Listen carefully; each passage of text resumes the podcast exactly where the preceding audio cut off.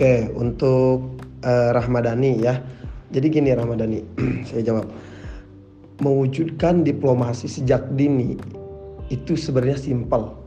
Simpelnya seperti ini. Antum pengen apa?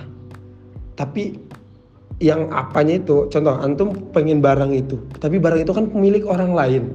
Nah, dengan antum buat mungkin ngelobi ke sana ataupun ngomong ke sana ataupun dengan cara apa pun itu itu adalah diplomasi sejak dini. Itu adalah diplomasi yang sangat sederhana.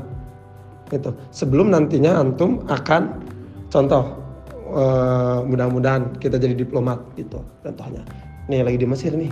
Saya sebagai diplomat dari Indonesia utusan dari Indonesia untuk Mesir. Karena tujuan saya adalah Mesir saya harus menggapai Mesir bukan menggapai untuk untuk menjajah bukan. Tapi ada hal kepentingan contoh untuk membangun usaha ataupun untuk meningkatkan daya kerja ataupun meningkatkan uh, integritas ataupun ilmu-ilmu dari untuk mahasiswa sendiri. Apa yang saya harus lakukan?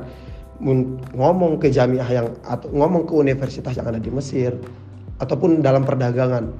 Cari pengusaha-pengusaha Mesir yang bisa bantu untuk Indonesia dan lain sebagainya. Nah ini ini dilakukan sebenarnya antum juga mungkin kesehariannya di Indonesia seperti itu. Kita tidak merasa itu diplomasi. Sebenarnya itu adalah diplomasi. Mungkin selama ini antum ngomong dengan dosen atau dengan guru untuk mendapatkan satu hal tapi hal itu adalah milik orang lain.